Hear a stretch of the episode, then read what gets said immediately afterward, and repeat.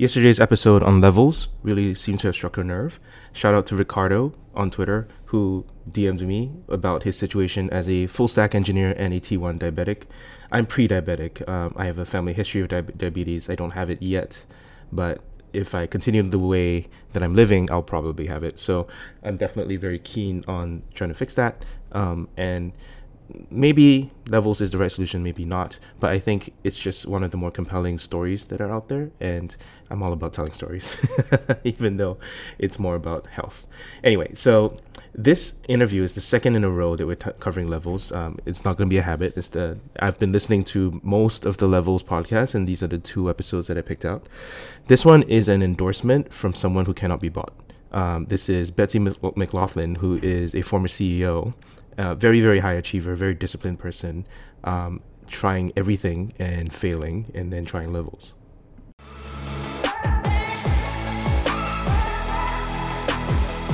I am so excited to introduce Betsy McLaughlin. She has an incredible professional history and has been a levels member for about a year and has an incredible health journey that we're going to be talking about today. So, a little bit about Betsy. She has held a number of executive leadership roles in many different areas of retail, including being the former president and CEO of Hot Topic, a role that she held until 2011. She was the senior vice president of merchandising and marketing at Hot Topic during their IPO in 1996. And under her leadership, Hot Topic grew from 16 stores in 1993 to more than 800 stores in 50 states and Puerto Rico. She is now on the board of several companies, many of which are some of my favorite consumer brands, including Good American, Everlane, and Bark, and has previously held board positions at companies including Veggie Grill and Pinkberry. Betsy has received many awards for her leadership and strategy, including being recognized as one of the best CEOs in America. And under her leadership, Hot Topic was named one of Fast Company's most innovative companies and Fortune's best companies to work for. As I mentioned, she's a longtime Levels member, has an incredible and inspiring health journey with the program, and we're going to dig into all of that today. Welcome to a whole new level, Betsy. Thank you, Casey. Happy to be here. So, you have um, gone through a lot in this last year, losing 81 pounds since September of 2020, something that so many people hope to do, but very few accomplish. So, I'd love for you to walk us through your health journey prior to September 2020 when you made some new changes and what your health goals had been and tactics you'd tried previously to achieve them. Sure. Well, you know, I was not blessed with uh, metabolic genetics, favorable metabolic genetics. So I have struggled with weight my entire life, you know, through elementary school, junior high, high school, yo yo dieting you know, it's very tough to be a teenager and be overweight. So I think my first loss of 40 pounds happened when I was 13 years old using Weight Watch, the Weight Watchers program. But, you know, as my life went on, you know, you try to work around things. You recognize you're never going to be the thinnest person in the room. You get educated on what truly is important and what isn't important. And I'd always been very athletic. So I had the benefit of, you know, having, I think, a good muscle structure. But as I, you know, got into my career, and recognized that you know i was traveling quite a bit i was eating out quite a bit i was under you know great stress maybe not consciously but certainly as i look back now subconsciously um, i realized that you know it wasn't just my weight but there were things that change in your body as you age. And as you go through and do all your testing and you realize that gee okay is the cholesterol creeping up? And what's happening you know with my heart health? And what's happening with my weight? And so I recognized probably right around 40 that the upward direction of all of these numbers I obviously was not able to control and that I needed to get my, my arms around it. And I was very lucky that I had the means to be able to go to doctors and trainers. And I went through many nutritionists and uh, used some overseas doctors who were doing some, you know, experimental work to try to figure out what was happening with my metabolism. I think I've been on every diet you can imagine. I'm very disciplined. And so it wasn't as if I couldn't follow, you know, what was being asked. I, you know, exercise. I actually had a treadmill as a desk when I turned 42.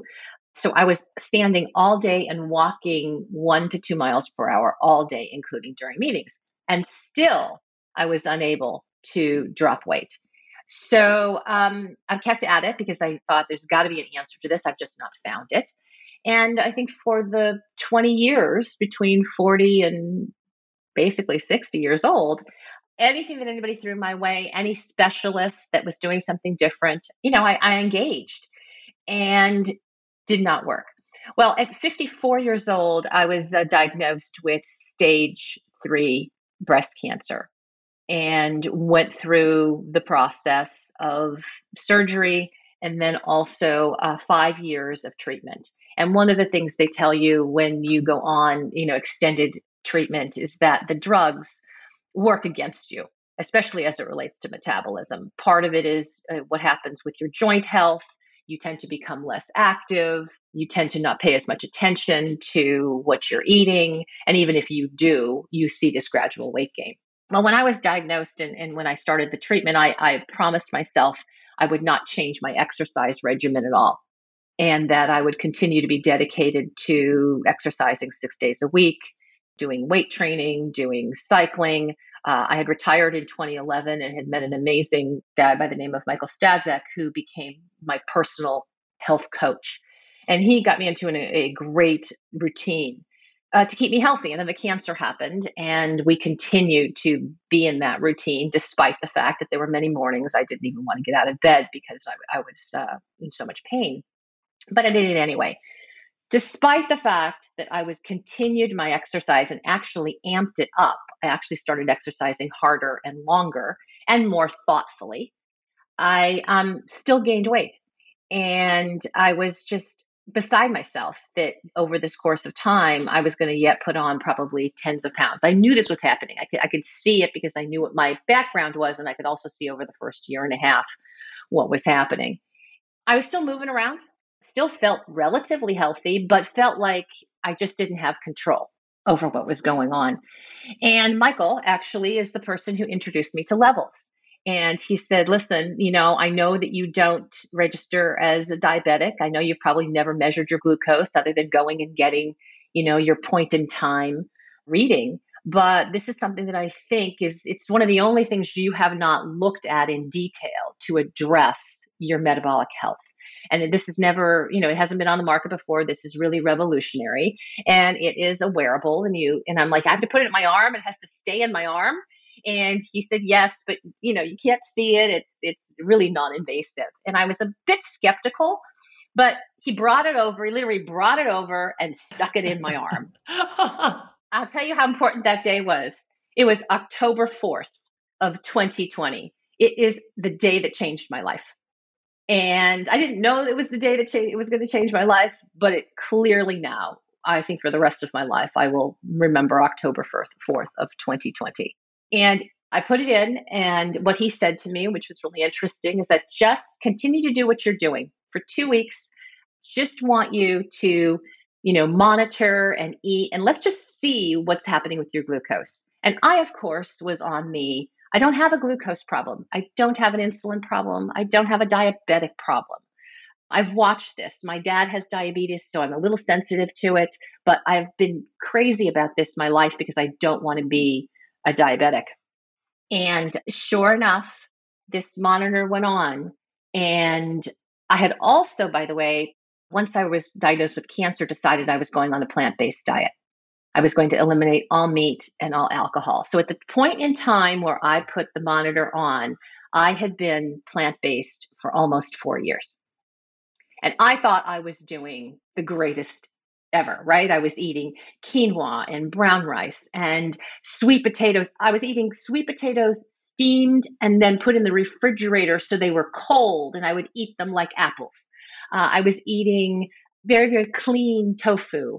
I was eating gluten free soy sauce, tamari. Um, so I was doing all of these things that I thought were just the silver lining in the cancer was that I had transitioned my nutrition to be plant based. So I came into this, I wouldn't really say cocky, but I came in thinking, I'm not really sure what this is going to teach me because I've already taken out anything that I believe, you know, it has any uh, negative impact on your insulin levels. I had not had fast food for 20 years. I don't drink sodas. I have very little processed sugar. I mean, I'd gone through all of this. These habits had all been established during the 20 years that I was trying to figure out what was happening with my metabolism. And every specialist that came in took me off of something. If they, if they weren't taking me off of grains, they were taking me off of sugar or they were taking me off of anything but water during the day. So I had made some of these these adjustments already. So my glucose monitor goes in and over the t- first 2 weeks, actually over the first I would say 3 or 4 days, I was shocked because the first meal I had was a sweet potato, a boiled sweet potato. And my glucose shot up to, I think, 180 or 190, which was nuts, and stayed there for three hours. And I just remember thinking, did I eat something that I didn't know I ate? Or is there, you know, is there some secret in here? Was did I, did something go into the sweet potato? I mean, I was just really, really shocked. And then I had some quinoa and the same thing happened. And then I had lentils the next day, and the same thing happened. And it became very clear to me that I had made all of my food choices on issues other than glucose or insulin. It was all about what the plant based diet said to have, or what I thought in my mind was good for me. And after about two weeks, and almost everything that I had been eating spiking my levels, and not just spiking them up and down, but spiking them in these, I call them the scary domes that last for five hours. Like you eat dinner and it goes up and then it just never comes down till like 3 a.m. in the morning and then it crashes. And then you sort of work your way back up to, you know, normalcy. It was happening every single day. And, you know, intellect, it was a great intellectual process for me, in addition to the emotional, what the hell just happened but I thought, my gosh, you mean I am now, I have been doing this for decades trying to figure out what the issue is. This has been the issue all along. Nobody has made a comment to me about insulin levels because I haven't registered in the diabetes or threat of diabetes land.